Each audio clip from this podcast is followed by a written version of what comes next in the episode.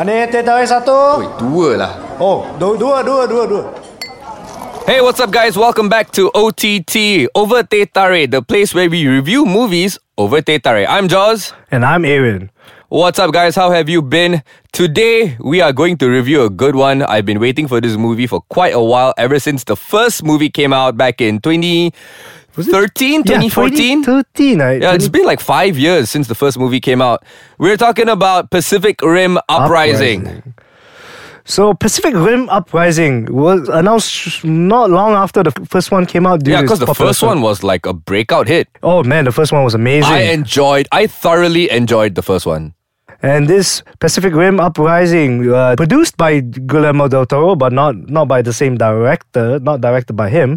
He directed the first one though, right? Yeah, he directed the first one. So that's why this movie, and uh, when you saw all the trailers come out and you you you, you looked pretty hype. So Jaws, what do you think of Pacific Rim Uprising? Alright, Pacific Rim Uprising. Like I said, I loved the first one, so I'm a little bit biased, and I went to watch this with maybe too much expectations, especially knowing that Guillermo del Toro did not direct this one, so the art style is going to be a little bit different. Oh yeah, definitely. Like, you know, when the first Pacific Rim took place more, had more night and uh, neon hues to it, Pacific Rim, this Pacific Rim Uprising t- takes place in a more brightly colored, you know, in the day.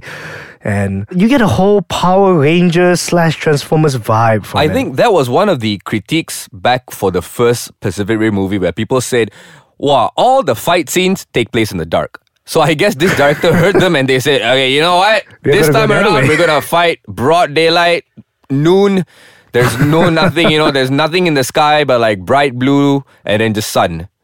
Well, uh, there were a few scenes that took place at night, but no, with the color, the overall color grading and the palette was way that, brighter. So, uh, Pacific Rim Uprising follows uh, John Boyega, the son from, of the hero from the first movie, Jake Pentecost, as he leaves the P P D C and the Pan-Pacific Defense Corps in order to live a life of uh, relative luxury amongst the ruins of uh, of the post-Kaiju war. He's quite a player, isn't he? Oh yeah, he, you can see that he was enjoying his life, you know, drinking. I thought the intro was extremely well done. True. And and how it it, uh, it focused along the lines of uh, of the consequences of, of humanity's war against big beasts. That is true. I mean, always when there's a war involved, there's always two sides and there's always consequences where people don't really look into it. So this movie touched upon it, which I kind of liked. Uh, the soundtrack, as usual, was great. It followed through with the first Pacific Rim. But everything else kind of fell flat to me. How about you, Aaron? Yeah, I mean, between a script that feels half-assed and, you know, once again, the Power Ranger-esque fight scenes, I mean, you you gotta come into this movie with throwing your brain out the window. Yeah, Le- you leave you your brain leave at your the door. Brain, yeah, correct. So, it sure doesn't hold up to the original, but, but you know, honestly, it's alright. I thought it was alright. It's not bad. I had fun with it.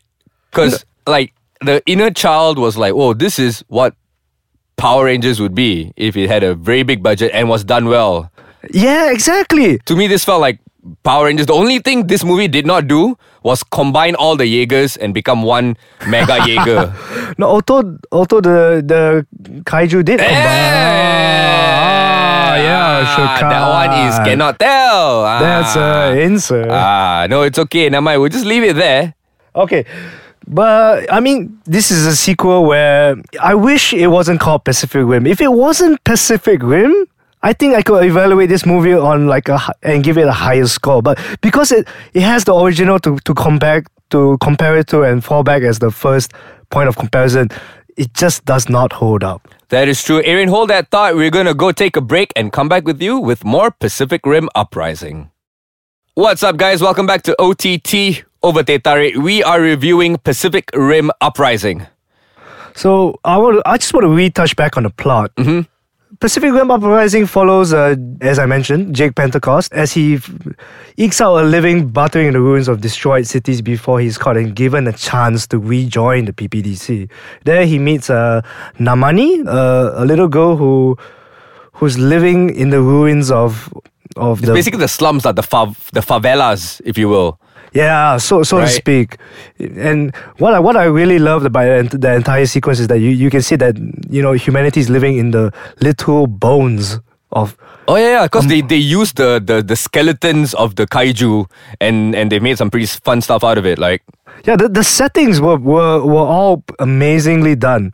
I, I thought the production design was fantastic when it came to this. I agree, but I feel Pacific Rim, the original one, had better C G I. Yeah, I mean, although minimally, but I can tell the difference. And from a, for a movie that was five years ago and now, I would expect Uprising to be better in terms of the C G I because you had five years of development. This movie is directed by Stephen D. Knight, and you can sort of see that, you know, there's a lot of, you can see Guillermo del Toro's hand in a lot of the sequences, like, you know, his attention to detail, but somehow or rather it just doesn't quite gel. It's like Stephen D. Knight was had a lot of studio interference it filled into it. Like, uh, you notice that there was a lot of more positive emphasis on how the Chinese have to come in and save the day, and this foreign influence.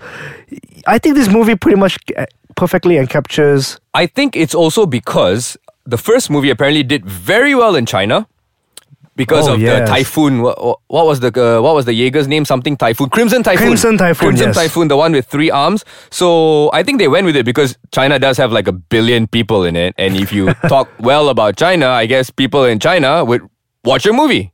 Yeah, you it know, makes perfect business sense, lah. This movie is produced by Legendary Pictures, which has been bought over by Chinese investors. Oh, I did not know that. Yes. Wow. So that now is I can why, see why. That is why you can see, uh, even in the trailer, I think they, they, they addressed that there was a Chinese uh, influence coming into the, the entire Jaeger program. And in this movie, you, you can you can see how the, the influence is overall shown and how it affects how the program is, sort of like how it affects the movie. True. Well, okay, Arian, comparing this to the first Pacific Rim, which one was better, honestly?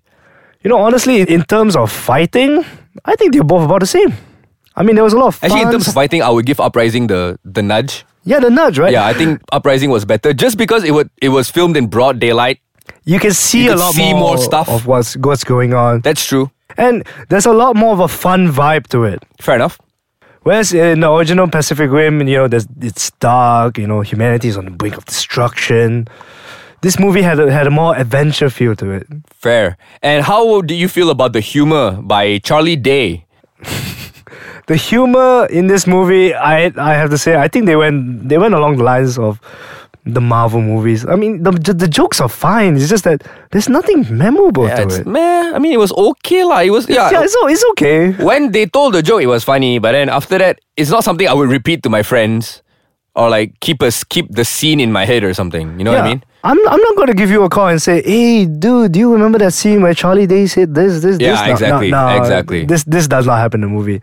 Honestly, this movie is all about. Leave your brain at the door. Just watch the robots go pew pew, pow pow. I think at the end of the day, time. If you want to go and watch Uprising, you already know what you're getting yourself into. Okay, you cannot expect a Oscar story, Oscar stage story, or like a crazy, incredible plot twist or something like that. It's it's more of a summer popcorn movie. Leave your brain at the door. Go and enjoy this for a minute and leave. Yeah, just have fun with it. It's really not a, not as bad as people are saying as. People are putting it out there. That is true. That is true. I would not say it's that bad as some of the reviews say. Alright, yeah. Speaking of reviews, this is what we're going to do. Arian, what do you think about Pacific Rim Uprising? So here in Over Teh Tarik, we give reviews based based out of five Teh Tariks. That's right. And I I would have to give this movie a solid three, three Teh Tariks out of five.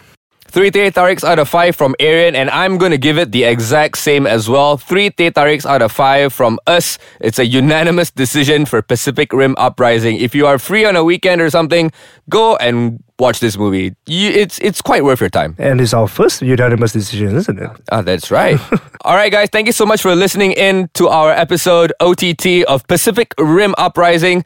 Remember, download our app on the Apple App Store or Google Play. It is icekachang, and follow us on Instagram at icekachangmy or Facebook at icekachang. If you want to let us know how we're doing or you want to suggest a movie to us to watch and review, leave all your feedback at w w w dot icekachang dot my. Till next time, my name is Joss. And I'm Arian. And this is O T T. Okay, so Joss, Teh Tarik again? Yeah, man. Oi, ane Teh Tarik satu. Oi, dua, dua. Oh, sorry, sorry, dua, dua.